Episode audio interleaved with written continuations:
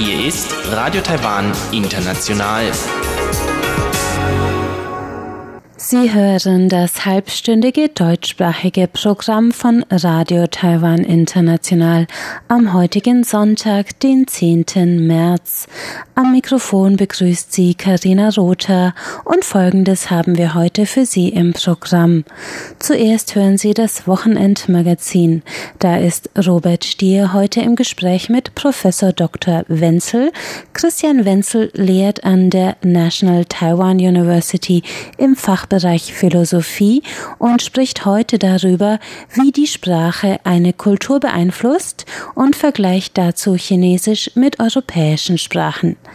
Weiter geht's dann mit dem Kaleidoskop mit Thio Behö und Sebastian Hambach. Heute zu dem Thema besondere Baumsorten und ihre Bedeutung in Taiwan. Nun zuerst das Wochenendmagazin. Herzlich willkommen wieder bei mir im Studio, Herr Professor Dr. Dr. Christian Wenzel. Hallo. Eines Ihrer Interessen liegt auf der Sprache und auf ihren Einfluss auf die Kultur. Was können Sie mir darüber sagen und wo liegt der Unterschied zwischen einer alphabetisierten Sprache und der chinesischen Sprache? Ja, das ist ein sehr weites Feld und äh, da muss man sehr vorsichtig sein. Also ich bin weder Sinologe noch Linguist, sondern äh, Mathematiker und Philosoph. Lebe aber seit vielen Jahren hier und habe seit meinen 80ern mich mit der chinesischen Sprache beschäftigt und habe auch etwas darüber geschrieben. Aber es, man muss sehr vorsichtig sein, wenn man allgemeine also Urteile fällen will. Also der Westen, das ist komplex, das ist der Schwede, der Italiener, der Amerikaner. China ist auch nicht so einheitlich, sondern sehr komplex und die Sprache hat auch eine vielfältige Geschichte. Es gibt viele Sprachen in China, könnte man sagen, aber es gibt eine einheitliche Schrift. Und das hängt, dass das möglich ist, hängt damit zusammen, dass die chinesische Schrift nicht so phonetisch ist wie eine, wie zum Beispiel Deutsch oder Französisch. Deutsch und Französisch, wenn man ein Wort hört, kann man es schreiben wenn man ein Wort liest, kann man es aussprechen. Also die Schrift lehnt sich sehr an der Aussprache an. Die, die Schrift ist phonetisch an der Aussprache orientiert. Das ist im Chinesischen viel weniger der Fall. Das heißt, im Chinesischen gibt es so, sozusagen ein Doppeltleben. Es gibt die geschriebene Sprache und die gesprochene Sprache. Und die bilden sich nicht so eins zu eins aufeinander ab. Das führt dazu, dass man in China, dass man, dass jemand in Shanghai spricht so, dass ich überhaupt nichts verstehe. Aber er verwendet die gleichen Schriftzeichen, um das zu schreiben, was er spricht. Und jemand in Hongkong spricht so, dass ich auch überhaupt nichts verstehe aber er verwendet die gleichen Schriftzeichen. Es gibt ein paar Ausnahmen, aber im Wesentlichen ist das so. Das hängt damit zusammen, dass eben die Schrift sich nicht so nah ähm, an die Aussprache anlehnt. Man hat also ein großes Land, China, vereinigen können durch eine Schrift. Das, das ist in Europa nicht der Fall. Europa ist äh, zerfallen geblieben. China, da gab es auch viele äh, streitende Reiche, aber es gibt eine Schrift. Und äh, deswegen ist China jetzt sehr groß, mit, mit Vielfältigkeiten, aber mit einer Schrift. Und Europa ist in sich viel mehr äh, zersplittert. Also bis heute gibt es einen politischen Untergrund, der mit der Sprache, mit der Schrift vor allem, also zusammenhängt. Das ist ein Aspekt nur unter vielen. Macht Europa das kulturell reicher, dass es viele Sprachen hat? Ich glaube schon. Also in China gibt es eine Vereinheitlichung durch einen, durch den, durch den gelben Kaiser, und durch die einheitliche Schrift eine Orientierung auf ein Zentrum hin, währenddem man in Europa eine Vielfalt hat.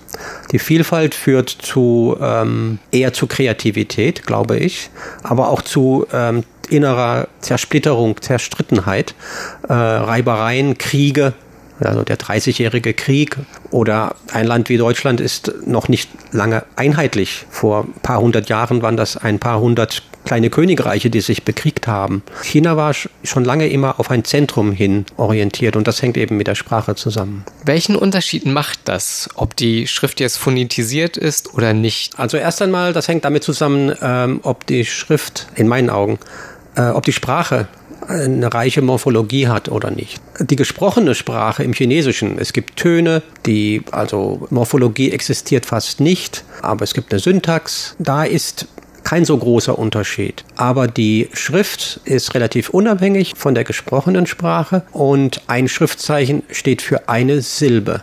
Ursprünglich, also wenn man alte Texte liest, ist eine Silbe auch ein Wort. Heutzutage im modernen Chinesischen haben viele Worte zwei oder drei Silben. Man braucht also zwei oder drei Schriftzeichen. Aber man hat kein Alphabet. Und was hat das für Folgen? Also wenn man ein Alphabet hat, kann man leicht eine Endung dranhängen, also wie ein S für Plural oder, oder ED im Englischen für die Vergangenheit.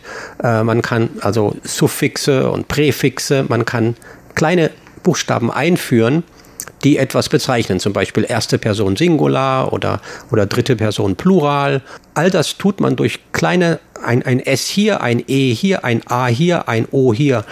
Und dieses Werkzeug hat man nicht, wenn man keine, äh, wenn man kein Alphabet hat, sondern Schriftzeichen, wo jedes Zeichen ein Zeichen für eine Silbe ist und im Wesentlichen diese Silbe ein Wort ist. Ja, also man dadurch hat man dieses Werkzeug der, des Anhängens von kleinen Unterschieden nicht. Ja, das ist ein ganz großer Unterschied. Deswegen hat das Chinesische aufgrund dieser Schrift in meinen Augen äh, eine, eine fast keine Morphologie, nicht diese Endungen.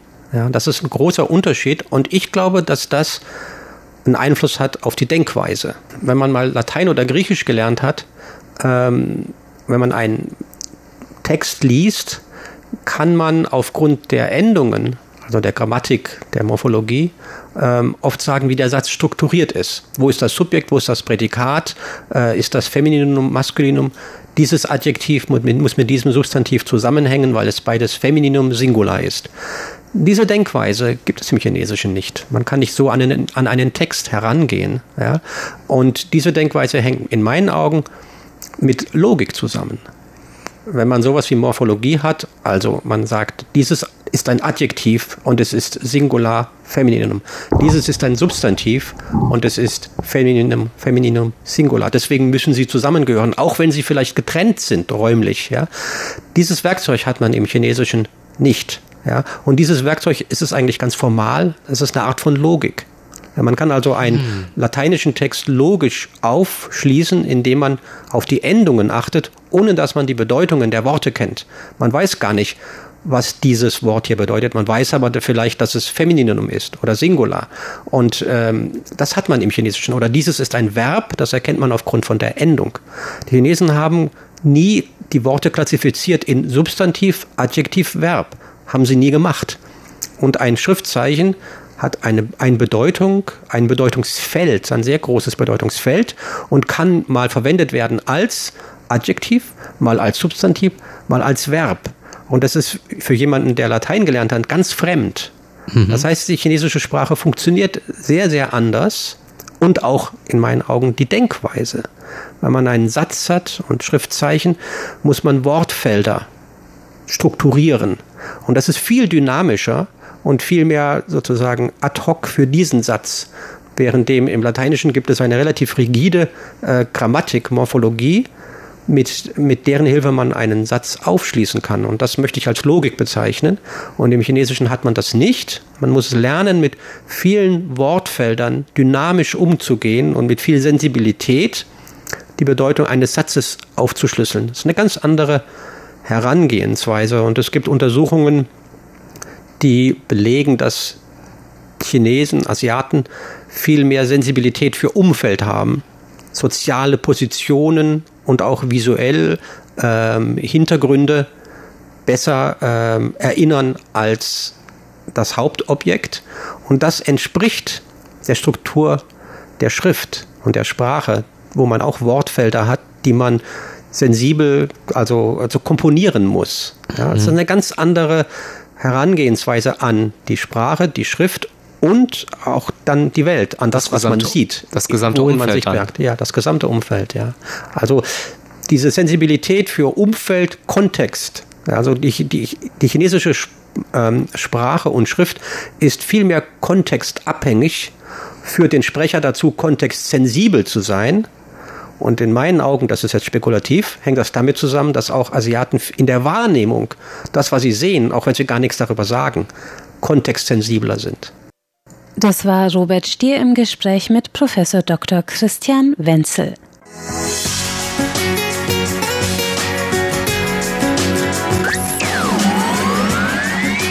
Radio Taiwan, international aus Taipeh.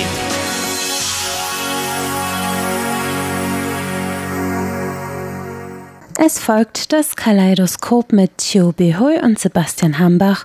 Heute geht es um das Thema Bäume und ihre besondere kulturelle Bedeutung in Taiwan.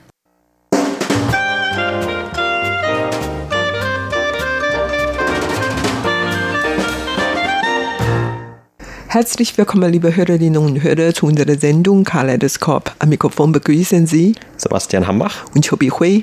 Ja, wir haben jetzt fast den Frühling schon erreicht. Und wenn man durch Taiwans Städte läuft, dann hier und da sieht man schon eines der ersten Anzeichen für den Frühling, dieses Jahr besonders früh allerdings, nämlich die sich öffnenden Kirschblüten. Die Kirschblüte an sich und natürlich auch der damit zusammenhängende Baum sind in Taiwan sehr beliebt, natürlich vor allem aufgrund dieser Farbenfreude, die dadurch entsteht das wollen wir heute einmal auch zum Anlass nehmen, uns etwas ausführlicher über besondere Bäume in Taiwan zu unterhalten, denn es gibt da wirklich einige sehr interessante Exemplare, die auch zum Beispiel in der Geschichte eine größere Rolle gespielt haben oder die auch in der Bedeutung, die ihnen die Taiwaner gegeben haben im Laufe der Jahre, eine große oder unterschiedliche Bedeutung haben. Und die Kirschblüte ist natürlich auch eng mit der japanischen Kolonialzeit verbunden. Also heutzutage vielleicht mehr noch als in Taiwan selbst. Da fliegen die Taiwaner natürlich, wenn sie die Möglichkeit haben, zu dieser Zeit auch gerne nach Japan und schauen sich dort dann die Kirschblütenpracht speziell an, also die noch einen viel größeren Umfang hat, als das in Taiwan selbst der Fall ist.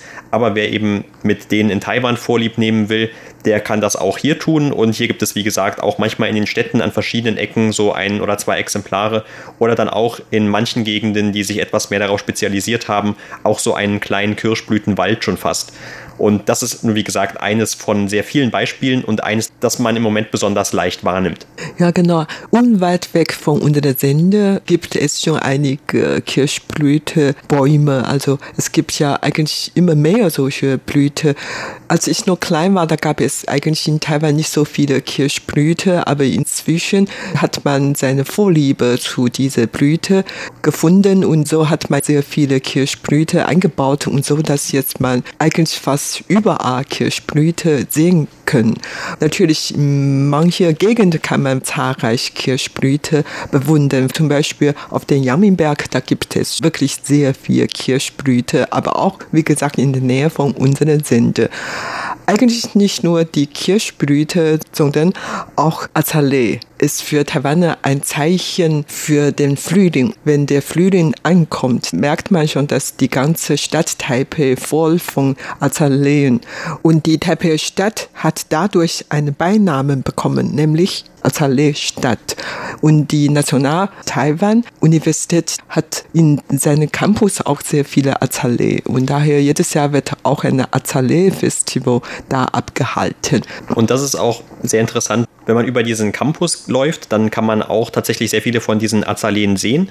Und die Blüten fallen natürlich auch irgendwann ab oder werden vielleicht auch hier und da ein bisschen abgerupft und die Studenten oder vielleicht auch Besucher, die dort vorbeilaufen, die legen dann manchmal so kleinere Bilder oder Schriftzeichen aus diesen einzelnen Blüten und hinterlassen damit irgendwelche Botschaften, vielleicht irgendwelche Liebesbotschaften für die frisch Verliebten oder irgendwelche anderen positiven Zeichen und sie schreiben dann in Anführungszeichen diese Zeichen anhand mit diesen Blüten auf den Boden direkt vor diesen Sträuchern. Ja, und wegen des warmen Wetters hier in Taiwan blühen eigentlich zu jeder Saison unterschiedliche Blüten. Also Taiwan ist so eine immer grüne Insel, also überhaupt sieht man ganz grün und blühen auch die ganze Zeit unterschiedliche Blüten.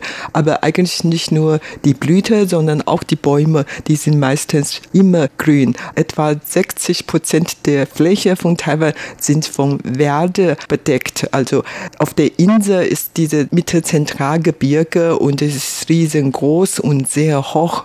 Ganz bekannt ist natürlich der höchste Berg von Taiwan, der Jadeberg, der ist knapp 4000 Meter hoch und es gibt dann über 103.000 Meter hohe Berge in Taiwan. Also auf einer Seite nicht nur sehr viele hohe Berge in Taiwan, sondern überhaupt Taiwan ist sehr gebirgig Und dazu hat man noch was Besonderes gefunden, nämlich ein Forschungsteam hat dann vor kurzem mehrere Bäume gefunden, die sehr, sehr, sehr, sehr hoch groß sind. Ja, gerade weil dieses Gebirge in Taiwan immer noch sehr unzugänglich ist. Das heißt, die Leute gehen dort normalerweise nicht hin, sondern alles staut sich immer an den West- und Ostküsten, da wo das Land flach ist. Und höchstens die Bergsteiger oder die ganz Gewagten, die gehen dann auch mal tiefer in die Wälder rein. Und das ist ja auch nicht ganz ungefährlich, denn hin und wieder hört man auch mal, dass Leute dann in eine Schlucht gefallen sind und dabei ums Leben kommen. Aber hier in diesem Falle war eben ein Forscherteam auf dem Weg und hat diese Bäume ausfindig gemacht. Denn zum ersten Mal wurden diese Bäume im Jahr 2014 gesehen und damals ging es allerdings weniger um die Bäume, sondern mehr um den Ort darum herum. Und das Forscherteam wollte jetzt, wie gesagt, noch einmal diese Bäume tatsächlich finden. Und man hat dann nach einem sehr strapaziösen Marsch, also es hat wohl sieben Tage gedauert und es wurden 70 bis 80 Kilometer zurückgelegt, bis man dann an dieser Stelle war. Vorher wurden Drohnen eingesetzt, um diese Bäume oder dieses Stück Wald ausfindig zu machen. Und es kam also auch noch neueste Technik zum Einsatz, damit man auch wirklich genau diesen Punkt wieder findet. Und tatsächlich fand das Team dort dann Bäume, Bäume der Gattung Borstenfichte, die auch hier in Taiwan mit einheimisch sind, und sogenannten Taiwanien. Also an dem Namen hört man auch schon, dass es sich dabei um eine einheimische Baumart handelt. Und vor allem soll das wohl auch die einzige Baumart sein, die in ihrem lateinischen oder in ihrem wissenschaftlichen Namen das Wort Taiwan mitträgt. Und diese Bäume waren also wirklich von gigantischen Ausmaßen. Die höchsten davon sollen 63 bis 64 Meter hoch gewesen sein und hatten eine Dicke von 2,3 bis 3,5 Metern. Und die Forscher haben dann auch Fotos davon gemacht. Also man hatte gar nicht genug Leute, um wirklich diese ganzen Bäume zu umarmen, wenn alle ihre Arme ausgestreckt haben. Und das war also schon ein besonderes Erlebnis. Und man hatte sich dann auch sehr gefreut von Seiten der Forscher, dass man es tatsächlich geschafft hatte, diese Bäume wiederzufinden. Sie lagen, wie gesagt, in einem sehr abgelegenen Teil von Taiwans Bergwelt.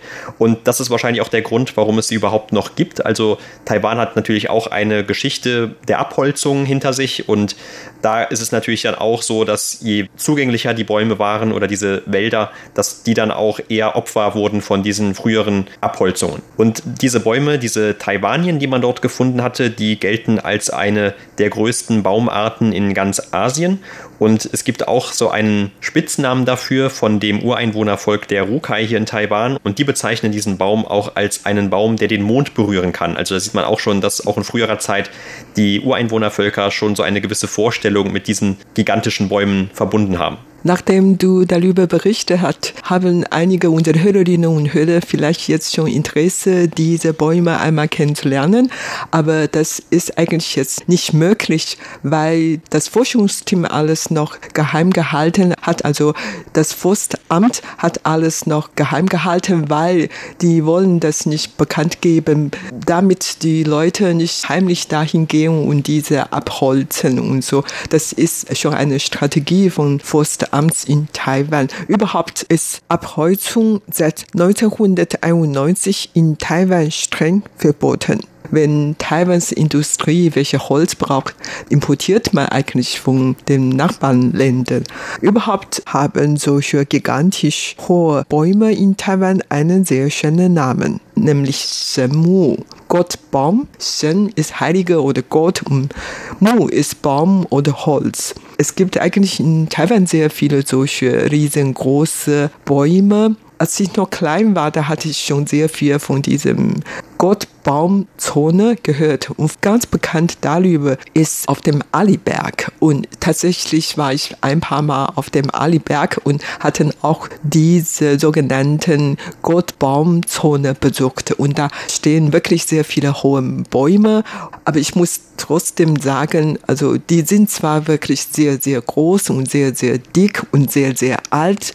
Meistens tausend Jahre Jahre und sogar über 2000 Jahre, aber so hoch wie über 60 Meter habe ich eigentlich nicht gesehen. Und der größte Bau, den ich gesehen habe und fotografiert habe, ist nur 45 Meter hoch und natürlich kann ich nicht richtig von unten nach oben fotografieren, aber da kann man schon merken, dass der Bau wirklich sehr, sehr alt und sehr, sehr stabil, sehr, sehr dick ist und das ist natürlich schon eine große, schöne Überraschung für die taiwanische Forscher, dass dort so ein so hohe Bäume gibt. Aber wie gesagt, nicht nur dort, wo diese Forschungsteam gefunden hat, sondern auch auf dem Aliberg gibt es viele solche Riesenbäume. Eigentlich von Nord-Taiwan bis zu Südtaiwan gibt es unterschiedliche Gottbaumzone. In der Nähe von Taoyuan zum Beispiel auf den Lalashan, da werden nicht nur viele Pfirsich eingebaut, sondern dort gibt es auch viele Gottbaum, also gibt es auch sehr viele alte und große Bäume. Ganz bekannt ist in der Nähe von Xiaoguihu, Kleingespenstersee in Südtaiwan. Und dort gibt es so zahlreich Urwald. Und dort wurde vor paar Jahren auch von einem Forschungsteam sehr viele solche riesengroße Gottbäume gefunden und auch dort wird geheim gehalten, man weiß nicht, wo die richtig liegen. Vielleicht wird man fragen, warum diese Gegend nicht zugänglich sind. Nein, die sind zugänglich für alle Leute, nur weil die zu tief in dem Urwald liegen, sind sie nicht einfach zu erreichen. Wie gesagt, dieses Forschungsteam, das die vier Hochbäume Bäume gefunden hatten, die haben 40 Kilometer hinter sich und sieben Tage gebrauchen und durch Hilfe von vielen Techniken dort gereicht haben. Genau, und das ist sicherlich auch ganz sinnvoll, dass man diese Bäume dann erstmal geheim hält, die jetzt neu gefunden wurden.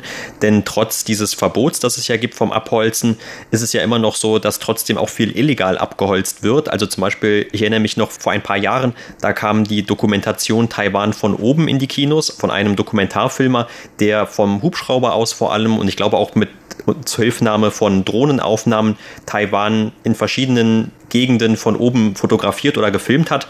Und der hat unter anderem auch in seinem Film immer wieder gezeigt, dass diese Abholzung teilweise schon dazu beigetragen hat, dass sich noch öfter Landrutsche ereignen, denn Taiwan ist ja auch oft von Monsun oder Taifunen betroffen und das trägt natürlich dann auch dazu bei, dass sich der Grund aufweicht und vor allem, wenn dann dieses Wurzelwerk der Bäume fehlt oder wenn dieser natürliche Widerstand der Bäume fehlt. Da kann sich das noch etwas verschärfen. Und der hat das dann auch an einigen Bildern, die sehr drastisch aussahen, auch gezeigt. Aber Taiwan hat natürlich nicht nur aufgrund der Tatsache, dass es diese Abholzung gibt oder gegeben hat in der Vergangenheit, nicht sehr viele oder verhältnismäßig wenige vielleicht dieser hohen und großen Bäume, obwohl sie teilweise heimisch sind. Das Wetter oder das Klima tragen ja eigentlich auch nicht dazu bei. Also gerade die Taifune können ja immer auch wieder den ein oder anderen Baum zum Einsturz bringen. Und auch bei den jetzt neu gefundenen Bäumen war es wohl so, dass zumindest einer davon Merkmale eines Blitzeinschlages von sich getragen hat. Das ist natürlich dann auch immer ein Nachteil für die großen Bäume, dass sie eher davon betroffen sind. Das heißt also, auch hier hat man diese natürlichen Vorkommnisse die dafür sorgen, dass diese Population dieser ganz hohen Bäume vielleicht immer etwas auch eingeschränkt bleibt. Aber du hast ja auch gerade diese Zone von den Gottbäumen auf dem Alishan erwähnt und da kann ich mich auch noch dran erinnern, als ich vor vielen Jahren einmal dort war und diese Bäume gesehen hatte. Allerdings war wohl ein sehr bekanntes Exemplar dieser Gottbäume schon bei mir nicht mehr vollständig da, beziehungsweise es war schon umgekippt, lag dann eben nur noch so an einem von diesen Wanderwegen und was aber dann verkauft wurde an den Souvenirläden, das war eine alte Postkarte oder eine Postkarte mit einem alten Foto von diesem Baum, wie er dann eben noch in seiner ehemaligen Pracht dastand. Also dann auch ein Schwarz-Weiß-Foto, möglicherweise aus der Kolonialzeit noch und das war auch schon sehr interessant. Also daran sieht man natürlich auch wieder, dass die Natur auch immer im Gange ist und auch dazu beiträgt, dass die Bäume nicht auf ewig bestehen und selbst selbst wenn sie vielleicht dann tausende Jahre alt waren, kann es immer dazu kommen, dass sie dann irgendwann doch vom nächsten Taifun umgeweht werden. Und das kann man natürlich auch hier in Taipei in kleinerem Maße oder in anderen Städten immer wieder sehen. Also hier gibt es ja meistens auch in den Straßen, in den größeren Straßen, auf diesen Zwischenabgrenzungen immer, dass, dass einige Bäume angepflanzt werden oder andere Sträucher. Und oft ist es tatsächlich so, wenn dann ein Taifun kommt, dann sind die wieder irgendwo auf der Erde. Und die Bäume, die dort stehen, die sehen eigentlich nie sehr dick oder oder sehr alt aus. Also das kann eigentlich nur sein, dass die nur einige Jahre immer höchstens dort wachsen und dann irgendwann tatsächlich wieder umgeweht werden oder weggenommen werden oder wie auch immer. Also in den Städten hat man natürlich auch nicht so ganz diesen Platz. Und in Taipei gibt es vielleicht nur zwei Orte, wo man innerhalb der Stadt auch sehr viele Bäume betrachten kann. Also für die, wir haben jetzt gerade ein paar Bäume erwähnt, die man als Besucher wahrscheinlich gar nicht so einfach zu sehen bekommt. Aber zum Beispiel in Taipei selbst kann man außer zum Yangmingshan, wie du eben schon erwähnt hast, vielleicht auch einfach nur zum Botanischen Garten gehen, der auch eben so ein Freiluftgarten ist hier in Taipei und der auch natürlich die unterschiedlichsten Exemplare an Bäumen zu bieten hat. Oder in dem Da-An Waldpark, der sich auch mitten in Taipei befindet und das das ist sowieso der größte Park in Taipei. Der lädt auch sehr dazu ein, dass man einfach einen Spaziergang dort macht und obwohl er mitten in der Stadt liegt, ist er eigentlich verhältnismäßig ruhig und man kann dort so ein bisschen wenigstens die Natur genießen, auch wenn man zu den Stadtbewohnern gehört. Aber auf der anderen Seite, viele Besucher aus Deutschland haben oft den Eindruck bekommen, dass Taipei sehr grün ist. Also man sieht eigentlich über Bäume oder Blumen und so. Und am Straßenrand gibt es sehr viele Bäume und vor allen Dingen die zwei Straßen, die sind bekannt als Boulevard, Renai-Straße oder Dunhua-Straße. Die Straßen sind nicht nur besonders breit, sondern überhaupt am Rande oder sogar Mitte in der Straße, da liegen sehr viele Bäume und Palmen, was auch immer, weil Taiwan warm ist, dann sind die Bäume das ganze Jahr über grün und daher das sieht natürlich sehr, sehr schön aus. Wir haben bis jetzt sehr viel von den Aliberg gesprochen und tatsächlich Aliberg spielt auch eine sehr wichtige Rolle in der Forstgeschichte Taiwans. Als die Japaner von 1895 bis 1945 in Taiwan waren, hatten die Japaner sehr viele Bäume abgeholzt und die nach Japan zurückgeschickt hatte. Und wir haben auch in einer der letzten Sendungen von den Aliberg Berg Bergbahn gesprochen und diese Bergbahn ist eingerichtet worden, um diese Bäume abzutransportiert und so, dass diese Bahn eingerichtet wurde. Und auf der Alberg wurden damals sehr viele Bäume abgeholzt und vor allen Dingen die ganz, ganz bekannte Spressen. Und diese Spressen sind endemische Bäume die duftete sogar auch. Diese besonderen Bäume wurden damals abgeholzt und nach Japan transportiert und diese wurde nicht nur für die teure Möbel verwendete, sondern überhaupt für deren Tempel. Wenn man es will, kann man jetzt noch in manche Schreine in Japan noch die Zypressen aus Taiwan sehen. Also die werden als Säule da benutzt. Wenn man jetzt den Aliberg besuchen, dann sieht man diese hohen Zypressen eigentlich schon nicht mehr viel geblieben sind einige, die die Japaner damals nicht gebraucht haben und zurückgeblieben sind. Und daher sieht man eigentlich nicht mehr so viele. Allerdings auf dem Aliberg werden später von der Kuomintang-Regierung wieder aufgeforstet und daher sieht man trotzdem überall Werte. Allerdings die sind nicht mehr die Urwerte spricht man von den Japanern, muss man natürlich auch von einem anderen Baum sprechen, nämlich Kampfbäume. Genau, die Kampferbäume waren auch für die Wirtschaft früher ein sehr wichtiger Bestandteil. Also diese Bäume oder das Holz dieser Bäume, das ist wohl sehr vielfältig einsetzbar gewesen. Und unter anderem, also Dinge, die man daraus herstellen konnte, waren dann auch damals gerade in Mode, zum Beispiel Zellulit, das gerade aufkam. Also wir reden jetzt vom Ende des 19. Jahrhunderts in etwa. Oder dann auch zum Beispiel bestimmte Waffenpulver, die daraus wohl hergestellt wurden, konnten. Oder man konnte auch eine Art von Insektenabwehrmittel daraus machen, also um die die Mücken abzuwehren. Wenn man sich so die Liste durchliest mit den Dingen, die man daraus machen konnte, gerade was diesen Gesundheitsbereich angeht, dann hat das Ganze so ein bisschen den Eindruck von einem Allheilmittel. Ja, soweit ich weiß, kann das Kampföl gegen Zahnschmerzen, Bauchschmerzen oder Hautprobleme, Mückenstich und alle Mögliches auswirken. Ja, und wie gesagt, also auch nochmal zu diesem Zellulit. Also das hört sich vielleicht so ein bisschen seltsam an, aber tatsächlich war es wohl so, dass Taiwan eine Zeit lang mal diese höchste Kampferholzexportrate in der Welt besaß oder dass ein überhaupt größter Teil dieses ganzen Vorrats in der Welt aus Taiwan stammte. Und dann gibt es einen Experten in einem Artikel, den ich dazu gelesen habe, der auch meinte, es sei wohl nicht übertrieben, wenn man sagt, dass Taiwan sehr viele Beiträge für Hollywood geleistet hat, weil das war eben für das Filmemachen als Material damals sehr wichtig, zumindest noch bis in die 50er Jahre, bis man dann etwas Besseres und beständigeres Material gefunden hatte dafür. Aber das ist zum Beispiel auch mit ein Grund, warum es diese Ali-Bahn, diese Schmalspurbahn auf dem Ali-Berg gibt. Also heute natürlich eher ein beliebtes Touristengefährt, aber auf der anderen Seite früher natürlich vor allem aus, aufgrund dieser industriellen oder wirtschaftlichen Überlegungen zunächst einmal gebaut. Das war's für heute in unserer Sendung Kaleidoskop. Vielen Dank für das Zuhören. Am Mikrofon waren Sebastian Hambach und Chobi Hui. Und damit sind wir schon wieder am Ende der heutigen halbstündigen Sendung von Radio Taiwan International. Das Gehörte finden Sie wie immer im Internet unter www.rti.org.tv. Und damit verabschiede ich mich von Ihnen. Am Mikrofon hörten Sie Karina Rother. Ich sage vielen Dank fürs Zuhören. Tschüss, bis zum nächsten Mal.